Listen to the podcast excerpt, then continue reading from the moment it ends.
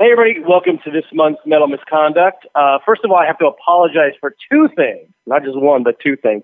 First of all, the quality is a little weird this month because we're all calling in. Everybody's all around the, world here. And I have to apologize. Number two, our good friend, Mr. Sean Rourke, who is always the co-host here, uh, has bagged out for us, but allegedly he's calling in in five or ten minutes. There's some some issue going on at the NHL that we we probably can't even ask him about. But anyway, uh, all that being said, we're still going to start here, and we're very happy to have as our guest this month former NHLer and former English Hockey League player Cam Janssen. How you doing, man? Hey, what's up, guys? They had a little ring to it, eh? English hockey player. It's kind of unique. You don't say that much, do you? Well, yeah, I guess what I should say English is in terms of England. So it's just so you know, it's not a guy that speaks English, which most people do. But we'll get Which, to that. oh, yes. I do Yeah, well- sometimes. Yes, but we'll get to that in- a little bit. So first of all, you started out. Um, obviously, you're born in St. Louis, uh, and now there's a whole plethora of, of kids coming from St. Louis to play in the NHL. So you were one of the early guys on. Uh, how do you feel about how that's transpired now? That St. Louis is really turning out a lot of really good quality NHL players. Oh, yes, yes, they are. Um, well, when I first played, we would have to travel every single weekend because these teams up in Canada and CompuWare, Little Caesars, there's no reason for them to come to St. Louis for us to host a tournament because we, oh, they don't, they don't need. Why would they travel? They have in a hundred mile radius uh, uh, a lot way better uh, kids to play against than, than than we had. We we were just starting out. We had a couple really good players, and and there is a huge drop off. Um, but it, cost so much money to have to travel because obviously no teams would come down to St. Louis. So it was very it was very difficult financially, especially on my parents. I mean, we would we had to move out of our uh, dream house that we built a year, a couple years prior or before that, and um, and it was just a very difficult time. But my dad knew I had something in me, like I was unbelievably passionate. Um, but it was it was but from then on, in, in ten years passed, and I, I I was an anomaly. I came out of nowhere. I just I got lucky, and I just was on a mission, and I I just kind of broke some barriers and and, and made it. Um, but now these all these ex NHL players that play for the Blues are here, and they're coaching their kids, and they're involved in youth hockey, and we're always around. And there's a big alumni, Blues alumni here, a core group of guys that really funnels these kids in the right direction um, on the ice and off the ice, and and there's just a lot of knowledge sitting around in, in youth hockey right now, and that is a big part of of all these these kids coming up, uh, making the NHL. Chris Wideman, Brandon Bollig, Pat Maroon. Um, I mean Joey Vitale, who I played on a, a team with. Um, uh, you know Paul Stastny came grew up uh, in the St. Louis hockey world, although he was born in I believe Quebec. Uh, and then you got five kids this year. I mean look at that um, in the first round. That's un- unheard of. So it's cool to see the pro- the progress, but it was a very very difficult time. That's for sure. But for you, you know, kind of being a trailblazer, more or less, doing that. I mean, do these kids? Do you, do you know some of these kids? Do they talk to you about it? Do people look at you as like, "Wow, you're one of the, the guys that actually did this early on"? Do and do you feel like you kind of got the ball rolling a little bit for for youth hockey in St. Louis, coming from there when nothing was really happening to make it all the way to the NHL? Oh hell yeah, I do. You think you don't, you don't think I have a big ego? You kidding me? Of course, man. I remind myself every single day. No, everybody knows. No, and I'm still in the community. I skate with these kids. Actually, I just had Clayton Keller, um, one of the first rounders of, for uh, Phoenix, and he did. They just won uh, the Olymp- uh, not Olympics, USA. Uh, yeah, the uh, World Juniors, and I had him on my show, and I skate with him, and and uh, uh, give him advice and tell him stories, and and and like again, all the all the kids that uh, they're all from here. We all skate together in the summer, and then these young kids come up, like Keith Tkachuk's kids, and they skate with us. So we're all part of this. So we're all close. It's a tight knit community, the hockey community in St. Louis. But oh yeah, oh yeah, trust me, I know I paved the way for sure. I'm so humble, by the way. Well, yeah. Well, one thing that, that I do know is, is you talking about the tight knit community in St. Louis, and that is a that is definitely a, a fact. Because I've talked to so many people that that have been there, and one of our really good friends is uh, Mike McKenna, who I'm not sure if you know. He's in the Of course, I. Oh, yeah.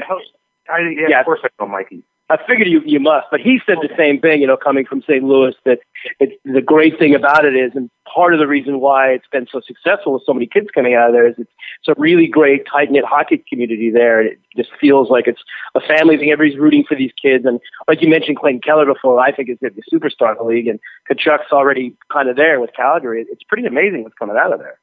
Oh, it's unbelievable to watch, and you see these kids in the summer. I told you, St. Louis is a a big small town you're in a bubble here, and especially in the sports world. I mean, this is a sports city. Everybody knows their athletes here. Everybody knows the Blues. Everybody knows the Cardinals. Everybody knew the Rams. They this is a sports town, and um, and, and with the hockey community, it's even it's even tighter. I mean, it's it's a big community, but it's every again everybody knows everybody, and um, you know we we have a, we have you know, ice available and we all skate and all the kids, again, uh, we're all skating together and it helps. And you could see the progress and these kids ask you questions. They're like a sponge. And we're like, hey, man, stay away from that. Or, hey, look, this is what you need to do. Da, da, da, da, da. And it's just, it's fun to see these kids kind of progress. And, um, and they're pretty hilarious too, by the way, in the locker room. It, it's just fun. It's, and that's the thing. You, you love hanging out in the locker room too. You know, you're involved and it gives them, it's it's not like you get it gives you a little bit of incentive to want to go to the rink when you got a bunch of guys or or telling stories or doing this making you laugh. Then you go out there and we work we do our thing work our ass off and then you know go to on to the next onto the gym together or whatever. Um it's it's it helps. It helps when you when you see guys that that already made it and, and their their structure and what they do on a daily basis. These young kids see that and they emulate it by the way, feel free to take the Rams back. You can have them if you want them. They're all yours. They're all no, no, no, no. You're keeping those guys.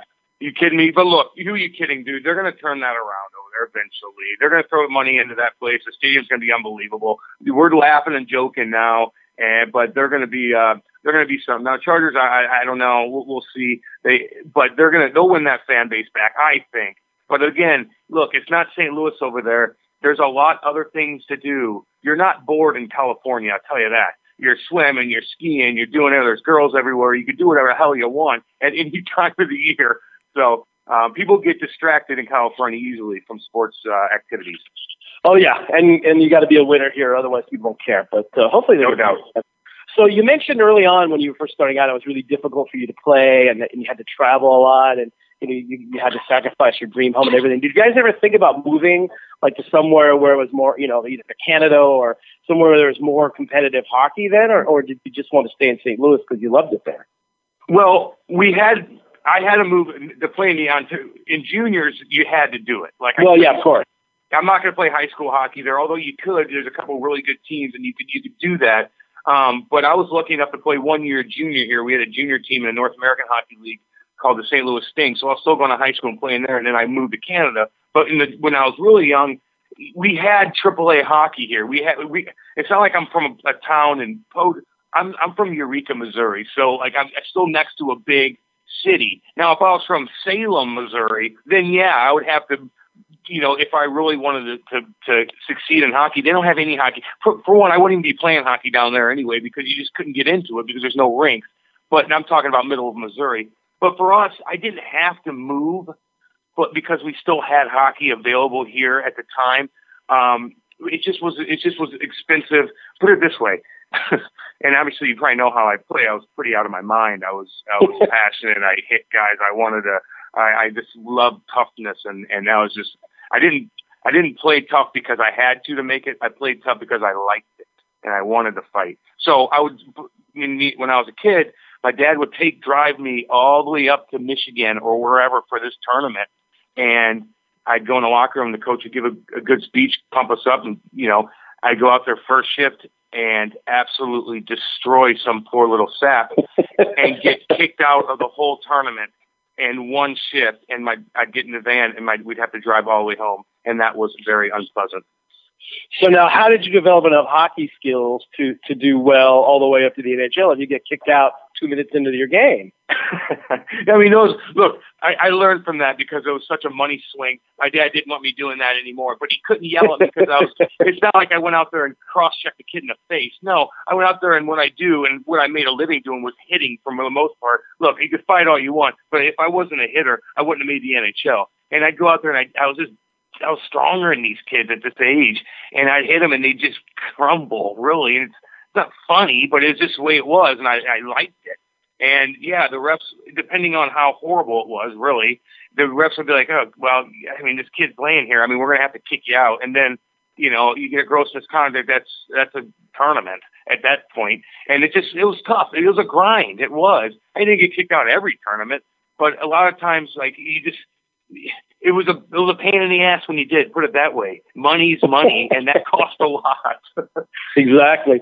So now, obviously, every player that that grew up in the U.S. You've got the option to go to college to play hockey or go to junior, and a lot of kids go to college. It's always, I always find it's a fascinating decision as to which way you go. So obviously you went to junior in Canada. What made the decision to go there instead of going the college route?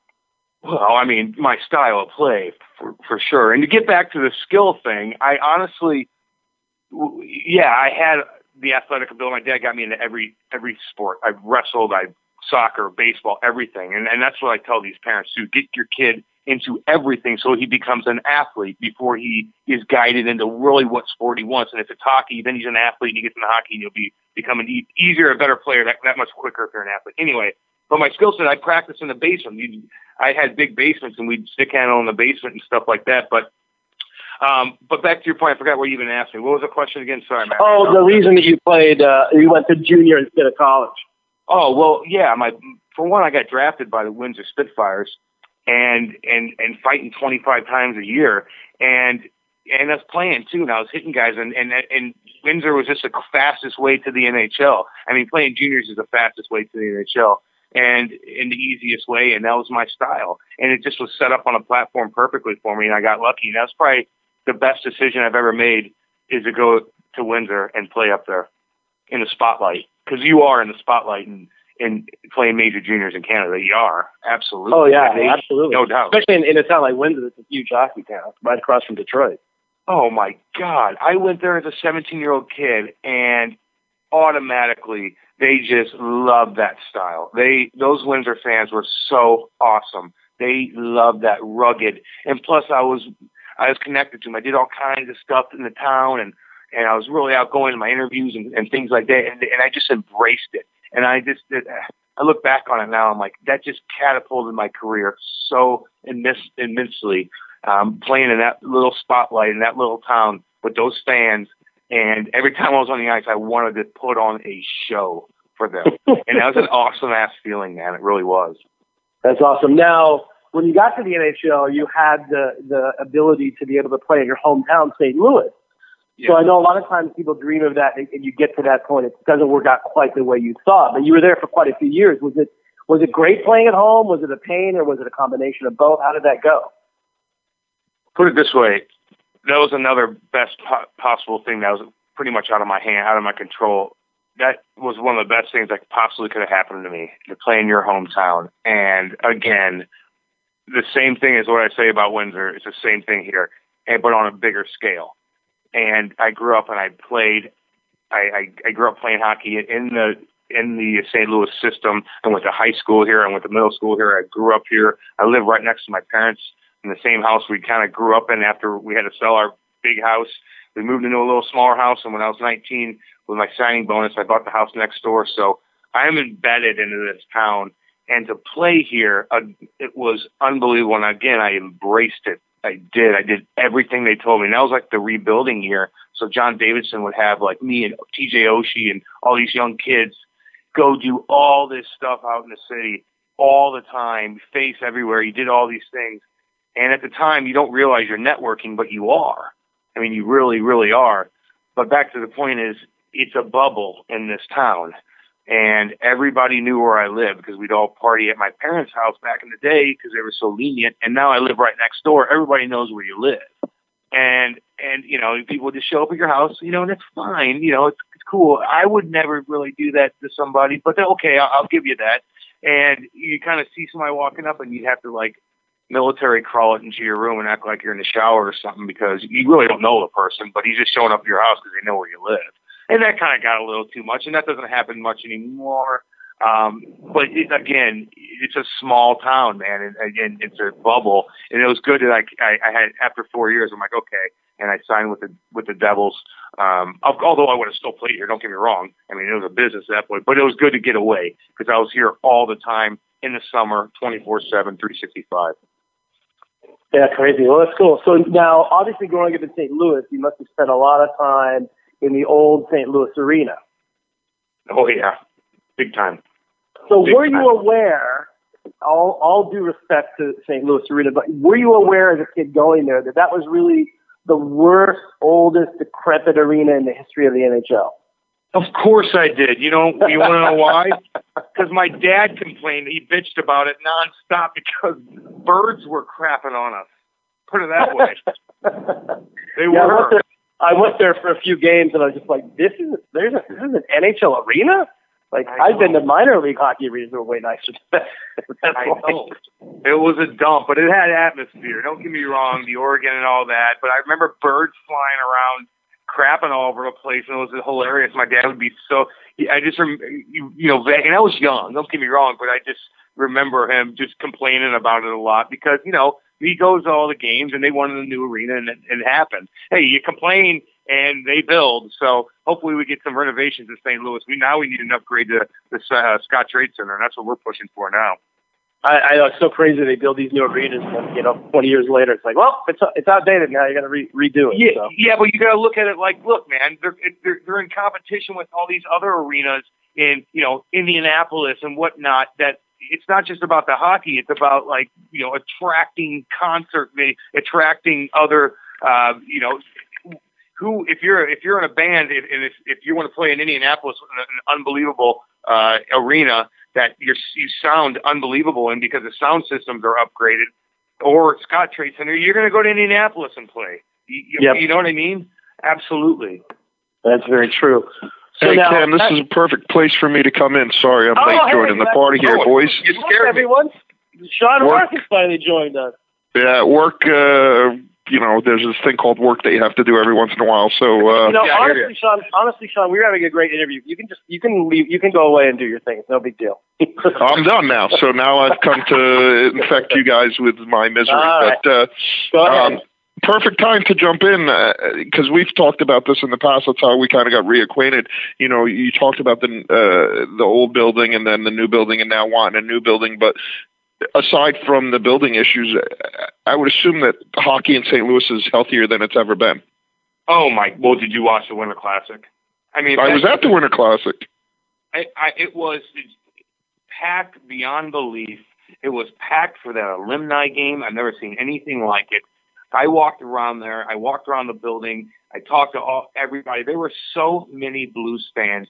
It put it, it honestly puts a smile on your face. Like, wow, okay, wow, we do have a base here, don't we? I see all you guys. I see it. I see the passion in your eyes. I see you coming for an alumni game, although it was beautiful out. They all came the next day when it was crappy out and the, the game went perfect. It just was a cool thing to embrace. And obviously, we know this is a baseball town one way or the other, but boy, oh boy, after that Winter Classic, you know there's a huge, huge fan base that, that's in this city, and that was fun to watch. Now, uh, before I got so rudely interrupted by Mr. Rourke there, uh, I, I, was just going to mention that you were going to fast forward to the very end of your career, uh, where you went to go play in, in the league over in the UK. Now, I spent a lot of time over in the UK, and unfortunately, I've never been able to go to a hockey game there, but I have a lot of friends that are die-hard fans of these teams there. And I know you had a pretty amazing experience. So what was it like going over there and playing there, and how did you get there in the first place? I got there in the first place. Um, I was, you know, 10 years in your career or 12 years in your career, um, you get to that point where you're just like, whoa, okay, now what? Okay, do I got a job in American? Do I want to play in American League and grind it out? You know, look, playing in American League is a grind.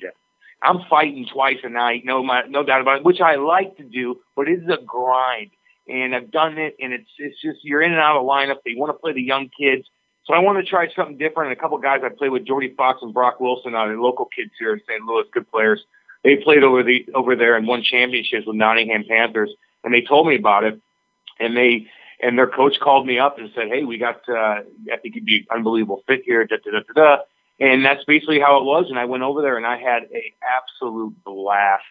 and again with the fan base, they the fans in Nottingham, and you can just tell by my social media, they are unbelievable, and they're soccer fans. and They're cra- they're crazy soccer fans, and you obviously you probably been to a, a soccer game over there. They're chanting the whole time. They're in it no matter what. But if you don't, if you lose, they'll be on you. Don't get me wrong, but I like that, and they they they went over there and they loved that tough style. And we had a cool arena. We seven thousand every single night. I'd skate on very last, and they'd give me a huge, you know, ovation and get you pumped up, and it just was cool. You'd hand out fl- uh, flowers after the game, and they, you know, it just was really, really cool. Although some of the arenas, some of the rinks there, you talk about crappy rinks.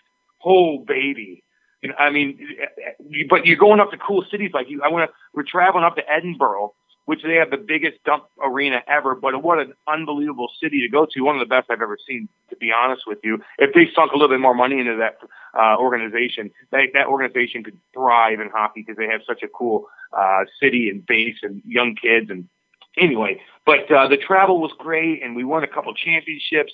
Uh, the fans and the city, Nottingham is a cool, cool city, and I'm a history buff myself. So living downtown in Nottingham was just a blast walking to the game.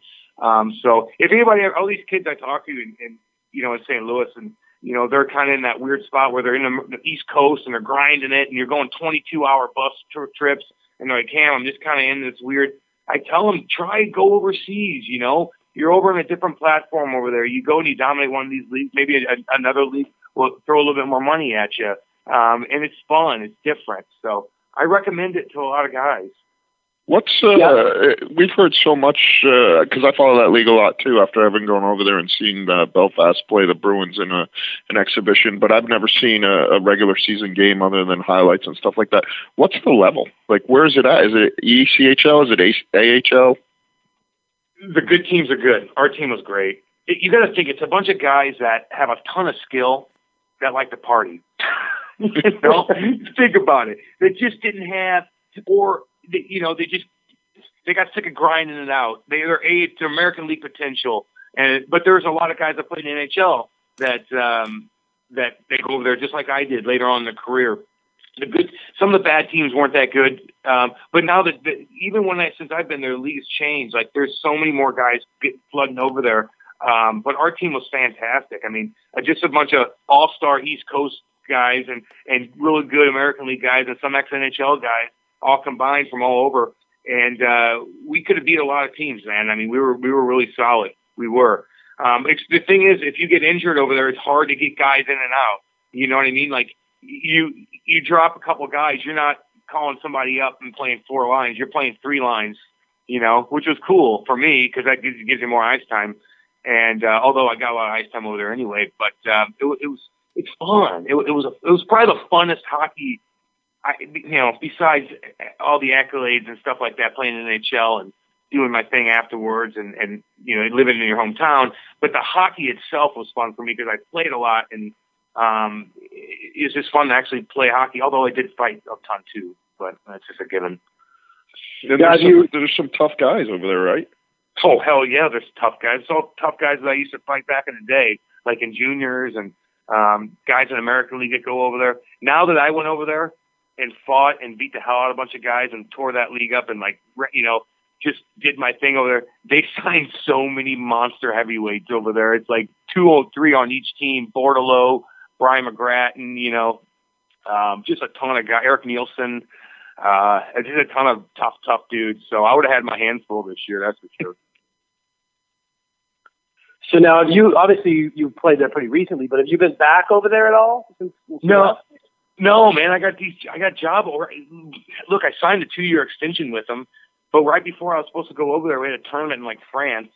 ESPN Radio called me and they offered me a contract for it to be, and I just, I had to take it. I'm, I'm, I'm just, I'm delaying the inevitable, going back over there and playing another year when I could, a make a lot more money doing what I'm doing and get started on my career now. You know, be, and and I just I had to call and they were they were pretty pissed about it, obviously.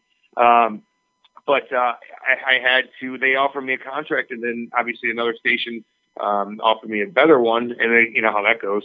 Uh, but it, I just had to make that decision. So I will. I haven't been back over there yet, but I'm sure I absolutely will. They do all kinds of events, and they'll they'll get me back out there. Absolutely.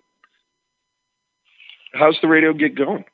Going great. I I love it. I, I do. I and it's it's easier for me because I'm involved in so many different damn things in this town, especially with the Blues. I mean, I skate with the owner of the Blues three times a week, the president Billy DeWitt third of the Cardinals. Like I'm just involved in all these things, so it's just I could like today I'm going to go on and talk about Bobby Plager's night last night, and I, we're all down on the ice, all the alumni, we know Brett Hull and Chase Kelly Chase, we're all down there and and just wa- I was standing next to Tom Stillman, um, and we're watching the banner, and it was coming down and it stopped or it was going up. Bobby's uh, banner stopped, and we're like, "Oh my god!" And I look at Tom, and Tom looks at me, and we're like, "Oh my god!" It malfunctioned.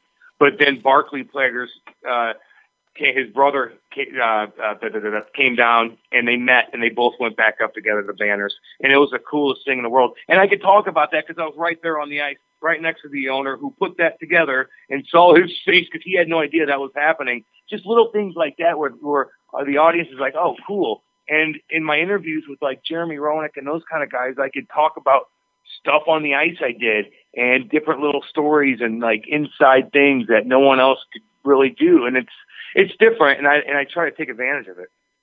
So how, how exactly did the radio gig come about? Like where were you looking to do something like that? Did they just call you out of the blue? I mean, how did you end up landing the radio gig in the first place? Completely out of the blue. I thought, to be honest with you, they wanted to. They had, you know, you, you, you look at your you get your text messages and it says, oh, so and so from whatever radio station. Like, oh, they want to do an interview. Well, this time I'm like, it was a, wanted to do an interview for a job, but I thought I just wanted to do an interview about whatever. And so I was like, okay, yeah, meet up, whatever. And I'm like, oh, okay. And, and we had a meeting. I'm like, oh, okay. And and then I kind of did my homework and kind of talked around and got the buzz going a little bit about it and negotiated a contract. So that's basically how it went. I got a text message so somebody obviously must have known that you would be good on the radio. So was that was it somebody just knew you and knew you'd be good on the radio, so you figured you'd do it? Dude, I've been doing radio gigs with all these guys for the past ten years. You know, like I know all these guys in the radio business in this small town. So yeah, I've been I've been doing podcasts, whatever, whatever, for years with every one of these guys. So in every station in this city for again, and, and anytime they would ask me back in the day, I was like, yeah, I'll do it. Yeah, I'll do it. Even if it's a game day, going to the game, I'd do an interview right before I went into the tunnel to go uh, to the go to the game. And so they knew how I was. They've probably been evaluating me for years, and they just uh, just one text message kind of got the ball rolling. Is it is it different being on this side? I, I know you know you talk to you talk to players all the time, and you know sometimes there's there's an anger level with how they're covered or you know what people say, and now you're kind of on that side of the fence. Is is it different for you? Hell yeah, man! But this is what I I talked to actually asked Jeremy Roenick this the other day. I go, dude, I go, you know, I played with these guys. I see them all over the place. I'm passionate for this hockey team I'm passionate for this damn organization. I am.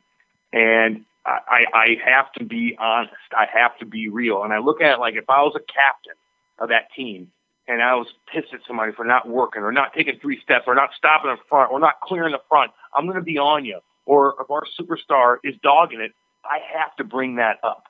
And I, I, I, I have to be real. And I, everything I say, I feel like I would say right to his damn face. I would. I love you to death.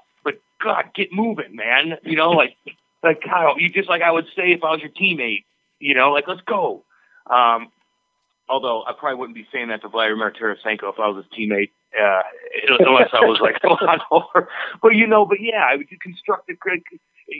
It's one thing to be like, oh, they all they suck, oh, this and that. No, no, no, no. Look, we got a problem here. This is what we need to fix. He doesn't seem engaged. This guy, you know, Steiner, this. Um, so I, I, I look at it, and, and what Jeremy Roenick said was just be honest. Be honest. And I will, and I'll be passionate, and I'll pump their tires when they need to get pumped.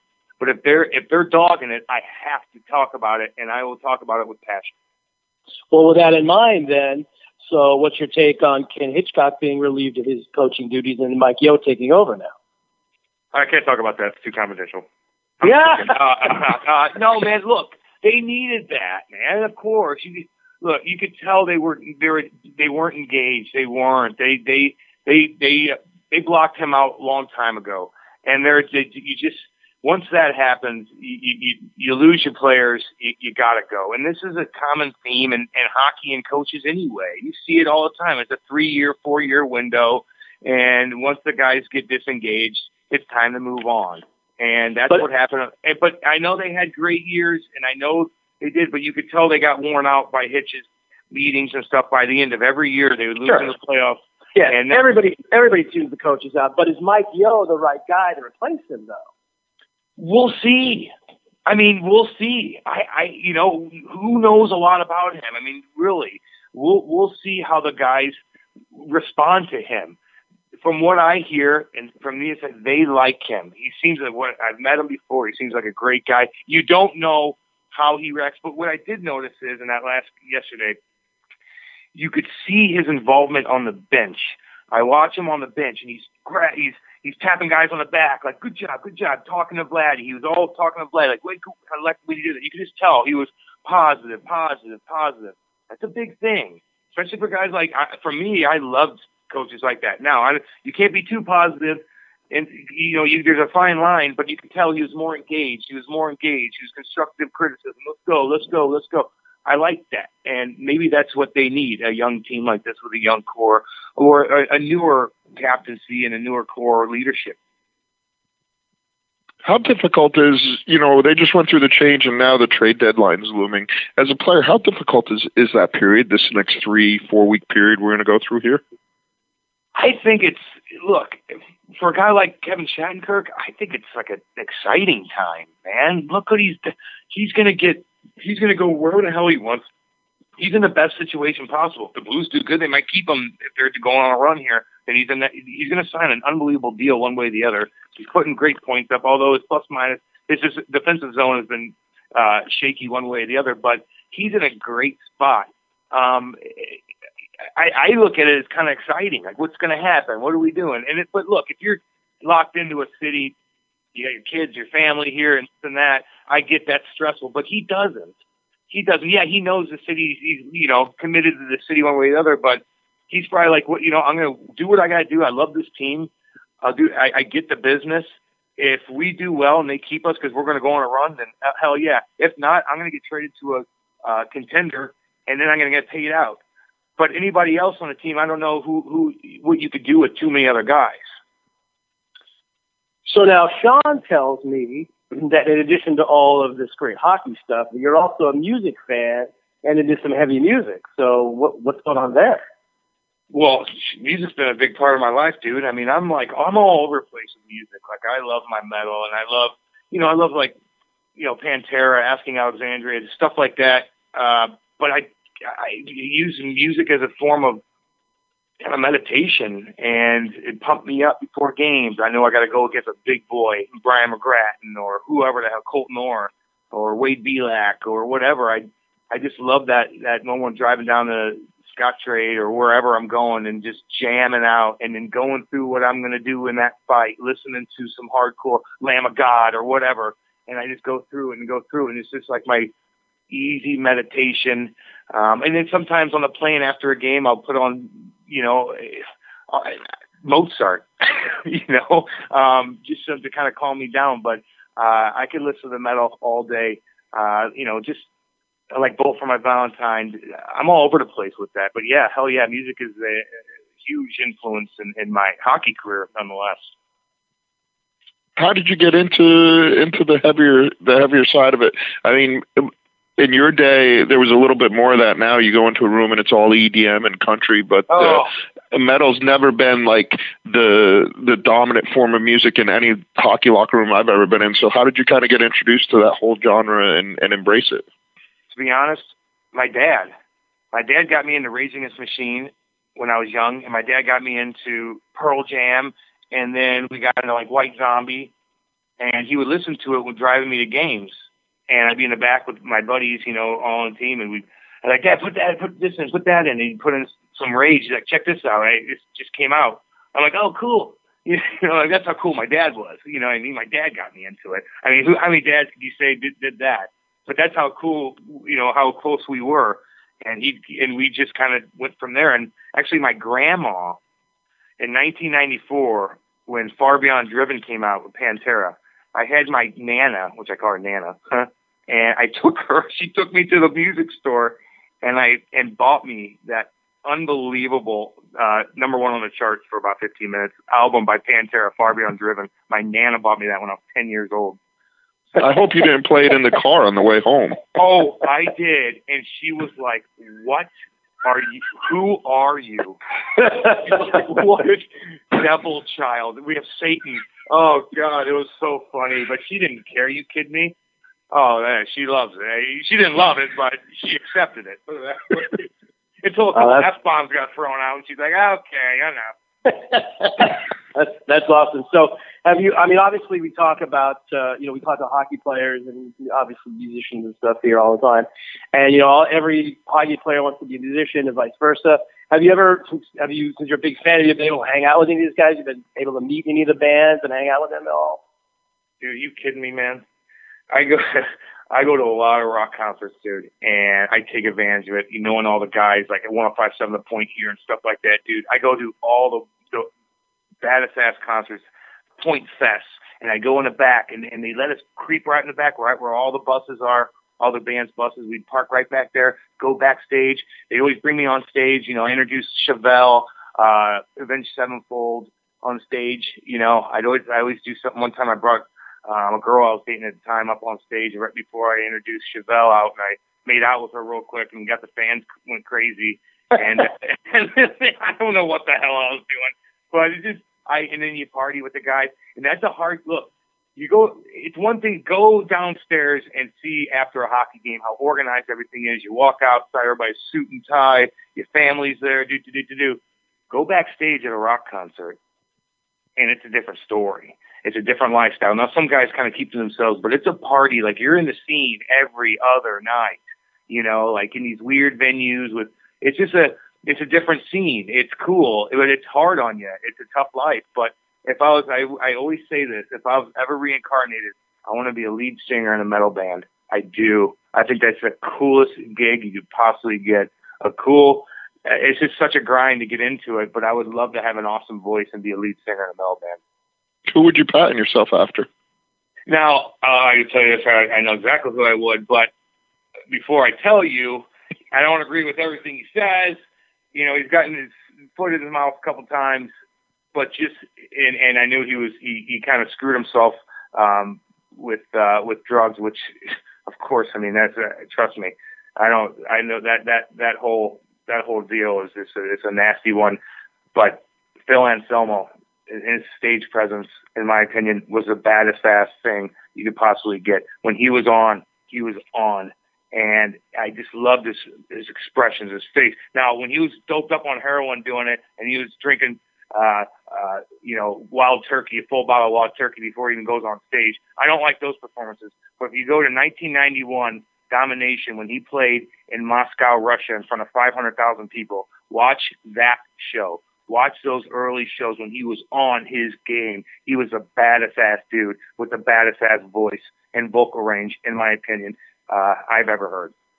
Well, yeah, that's kind of the sad thing about about him is you know you did kind of throw it all away, but I mean I, I you know you can get behind the reasons for that, you know fear of success or you can't deal with it, all that sort of stuff. I know those guys really well, but but yeah, when he was on, you're exactly right. Because the one thing, and you know, Pantera for for me, it's like we're writing it's kind of a side story, but we're writing the, the history of Metal Blade, and we're kind of talking about the mid '90s. And really, Pantera was kind of the one band that really kept that whole metal scene alive in the 90s. And so oh, many people got into them because they were the big mainstream thing. Then, yeah, Phil could do, he could sing perfectly, he could harmonize, he could hit the high notes, and then he could also do the guttural Ooh, well. He had this amazing range that almost nobody has. And, you know, people, with all the stuff that's gone on with him since then, and Pantera, and obviously with Dime, and everybody, you know, loved him oh. As they should. Uh, so he's kind of been lost in the fact that uh, as a frontman, you're right, he was super amazing, but his vocal range is, I mean, there's hardly anybody that's ever been able to do that sort of range too, which is incredible.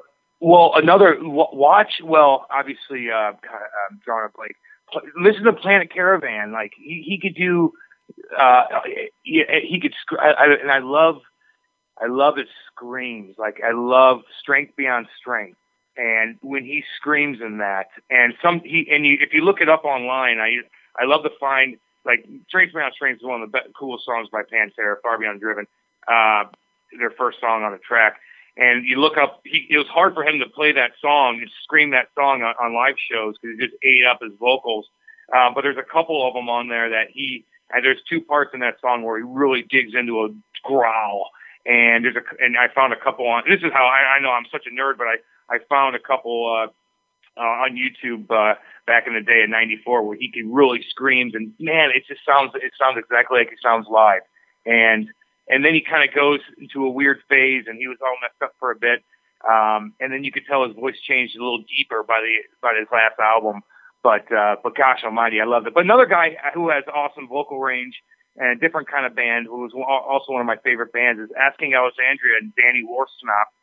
Um, I, he's got growls, and he could scream, sing melody, and he could he's all over the place. And um, I don't know if he's back with them or not. But, yeah, yeah, he's he's yeah. I was going to say you got to be excited. He's back in the band now. Yeah, I heard that, and I just kind of felt I, I heard that he was back as uh, what's his name? I, I don't know. They just, they kind of didn't head their separate ways. But Danny went to that other weird, that other uh, We Are Harlot, and just gosh, with you, I know he's had vocal surgery, but man, oh man, I just love the way he screams, and um, I just wish he was more passionate about it. You know, like he's kind of like, dude, dude, I, I wish he had better stage presence. Like if he was Vladimir Tarasenko, I'd be like, get going, you know. He's he's a really weird dude, but I think you know. I, this happens a lot, you know, guys get to a certain space and they kind of become successful and they go, oh, I can do anything. And then you leave and you realize like, oh, the grass isn't really green on the other side. Maybe. So, no.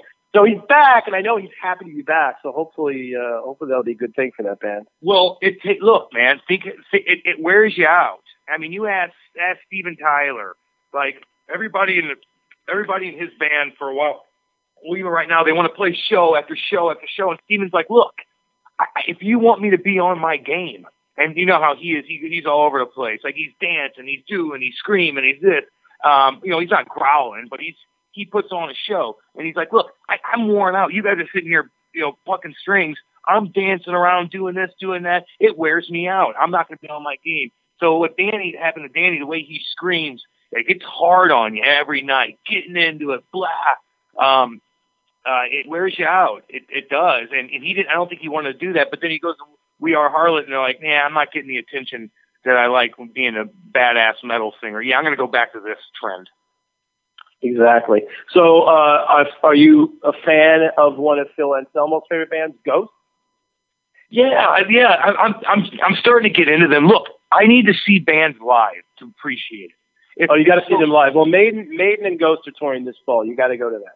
Dude, I I love that. I love watching live. I want to watch it live. Like I go to these bands, I, I I critique them. Like I like it. I like to see their stage presence. I even if I don't know the band, I can tell if they're on or not.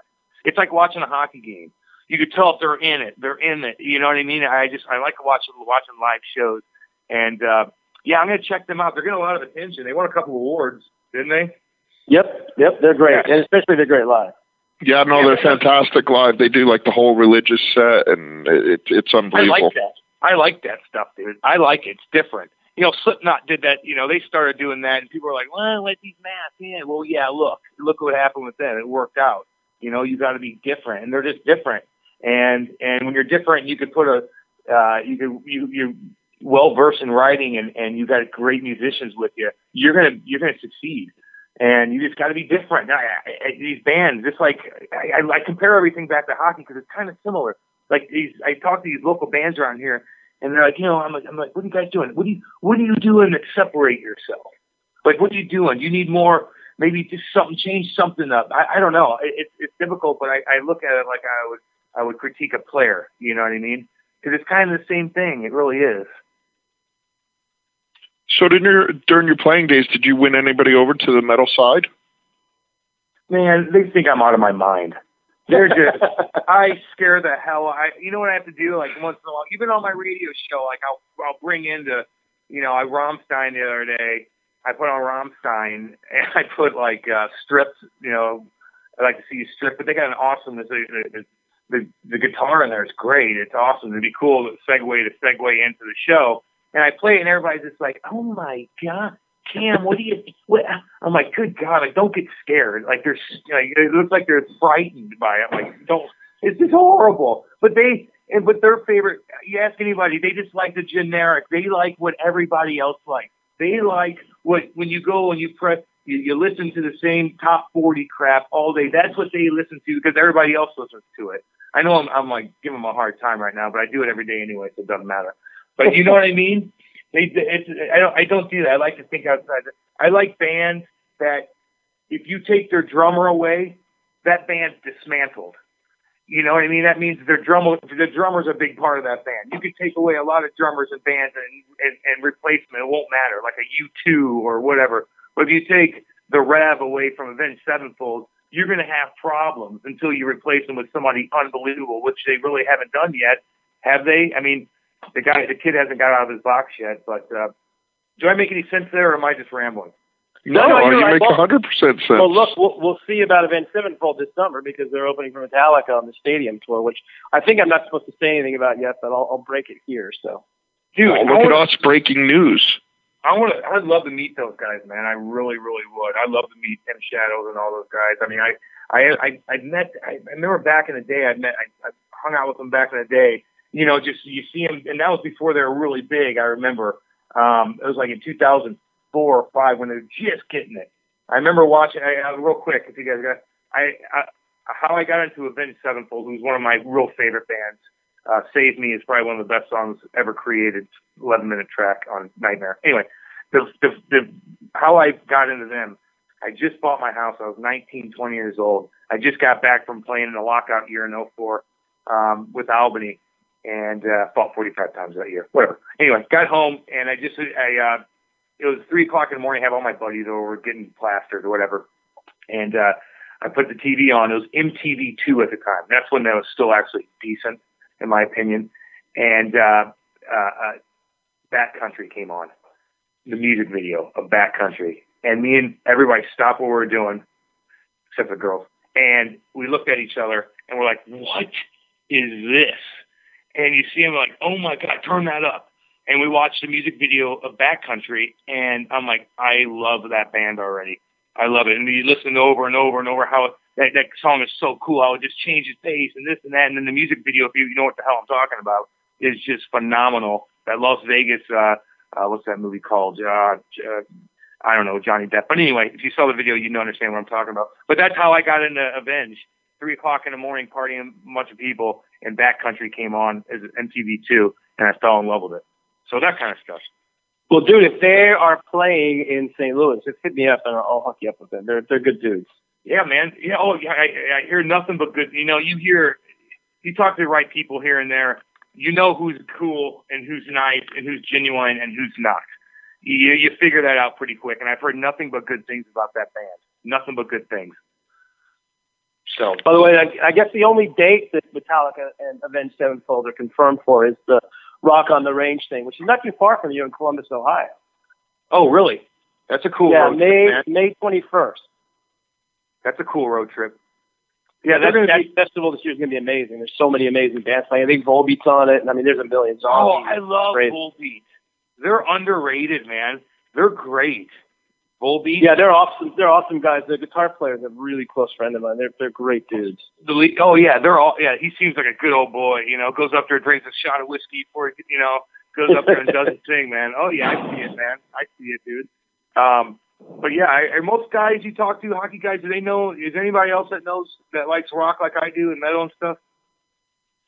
There's a few. I mean, we we've talked to all of them, but right now there's like Eric Brandt is into it. He's into a lot of the hardcore stuff too. Obviously, you know Mike McKenna. He's super into it. He's uh, hardcore. I haven't yeah, got to the, I haven't really got to the dark side yet. They're really, got, yeah, McKenna. Well, Mike will bring you there. Yeah, Mike will bring you there. Drew Drew Stavro may be the biggest metalhead of all of them. I mean, he knows he knows more about metal than I do. He's talking about bands that I haven't even heard of before. He's too into it. Yeah, Tuukka Rask, uh, Robin Lehner. Robin Lehner's got the In Flames logo on his mask. Oh yeah. So there, there's a there's a bunch of them out there. Not as many as there used to be, but there's still there's still float, there's still a few floating around. Some of those Finnish guys and those Swedish guys like metal for some reason. Yeah, we got Toni Lydman on and uh, a couple Niinimaa. other guys. Janne Niinimaa. I'll yeah, tell you quick, weird? I'll tell you a quick funny story though. So uh, we were in uh, in Anaheim, and, and Amon Amarth came. They're a huge hockey fan, so they came to the game with us, and we're friends with the guys who you should know if you don't know already. Violent Gentlemen. Are you familiar with them? Yep. Okay, yeah, they're great dudes. So Are they game there. Gentlemen- What is? Okay, yeah, yeah, I- I know what you're talking about. Yeah, so they're the guys with the clothing company, George Parros' Yeah. company, and Yeah. we got to get you hooked up with them because you are a violent gentleman. You should be. They should be sending you boxes of free merchandise. Tell tell George, geez, Georgie ripped my shoulder out. I, I feel like he needs to hook me up with something to compensate for that. Dude, well, uh, dude, get your He's supposed to be information. an unbelievable Sean, guy. Get your information to me, Sean, and, and you'll have a gigantic and your sizes, and I will get you a gigantic box of, of shirts. But anyway, so we were at this at this hockey game, and the the VG guys were really good friends with Matt Beleskey when he was playing for the Ducks. Mm-hmm. And afterwards, they told you know the the guys were wanted to meet them because they had like seven Swedish guys on the team, and Beleskey told all of them. He said, "Yeah, there's this really famous uh, uh, metal band from from Sweden that's here," and they, all the guys like ran the other way. They're all afraid of, of metal. So it's, it's weird, man. It's weird because these guys. Look, I had two separate lives. I had my buddies I hung out with, and I had my hockey buddies. You know, I had my people. I always I always had buddies everywhere I went, and my buddies I hang out with. A lot of them listen to metal. That's how I got it. But a lot of these kids, they hang out with their hockey buddies, and whatever's in the locker room, what they've heard over the years in the locker room, that's what they listen to. So they don't go outside the box. You get my you get my point? It's, it's Oh, yeah. weird. Yeah, I know. Absolutely. Nuts. I've listened to a lot of bad locker room music and a lot of bad pregame music. Oh, I, I gave up on yelling at the guys. At, at, at one point, these young kids would play the goofiest ass stuff, and I'd be like, I'd be so mad. Like, what are we listening right before we walk on the ice? And then finally, I just like, okay, just do what you gotta do. Just play it. I don't want to be the asshole. Like, I don't want to be, you know, I'm the only, I'm the anomaly, so I don't want to be that guy. You guys like that. If it helps you, uh, do it. You know. Oh gosh, but anyway, it's pretty funny. That's gonna turn around. Well, well, we could talk all day, and we really greatly appreciate you doing this. This has been amazing. No problem. So before you go, Mike's been on five times, so you got a long way to go to catch up to be Oh, the lead yeah. St. Louis guy. So well, keep that in mind. Yeah, absolutely. It's fun chatting with you guys. Hey, like talking sports and talking music, dude. I, I, I just love it, man. I could do it all day. So, So uh, give us all your uh, social media stuff where people can check you out and follow you and talk some metal. yeah, you, well, I got uh, Cam Janssen 25 uh, at Cam Janssen 25 social media, and uh, I got Facebook as well, just on the, under my. Uh, I got I got a uh, fan page and line change on 590, uh, 590 the fan. It's uh, you can look. It's it's all over all over the inter- internet, and uh, I should be a lot smoother at this. But uh, uh, but you can check it out. Check it out on my Facebook. Color line change on 590 fan. Uh, InsideSTL.com. And uh, yeah, we get all kinds of cool interviews and, and, and stuff like that, uh, stuff like that. And I uh, I just kind of speak my mind and uh, passionate about uh, about the hockey and, and about the Blues big time. So check us Awesome. out there. It's pretty good stuff. Awesome, man. Well, thanks again for doing this. Yeah, and tell George to send me a bunch of stuff. I'll I'll, I'll wear the hell out of this product. Dude, yeah, get me get, get me or Sean all your info, and, and I will make sure that they uh, that they hook you up. No worries whatsoever there. Sounds good, guys. Appreciate All it. right, thanks again, Hey, man. thanks a lot, Kim. We really appreciate it. No problem, guys. Talk soon.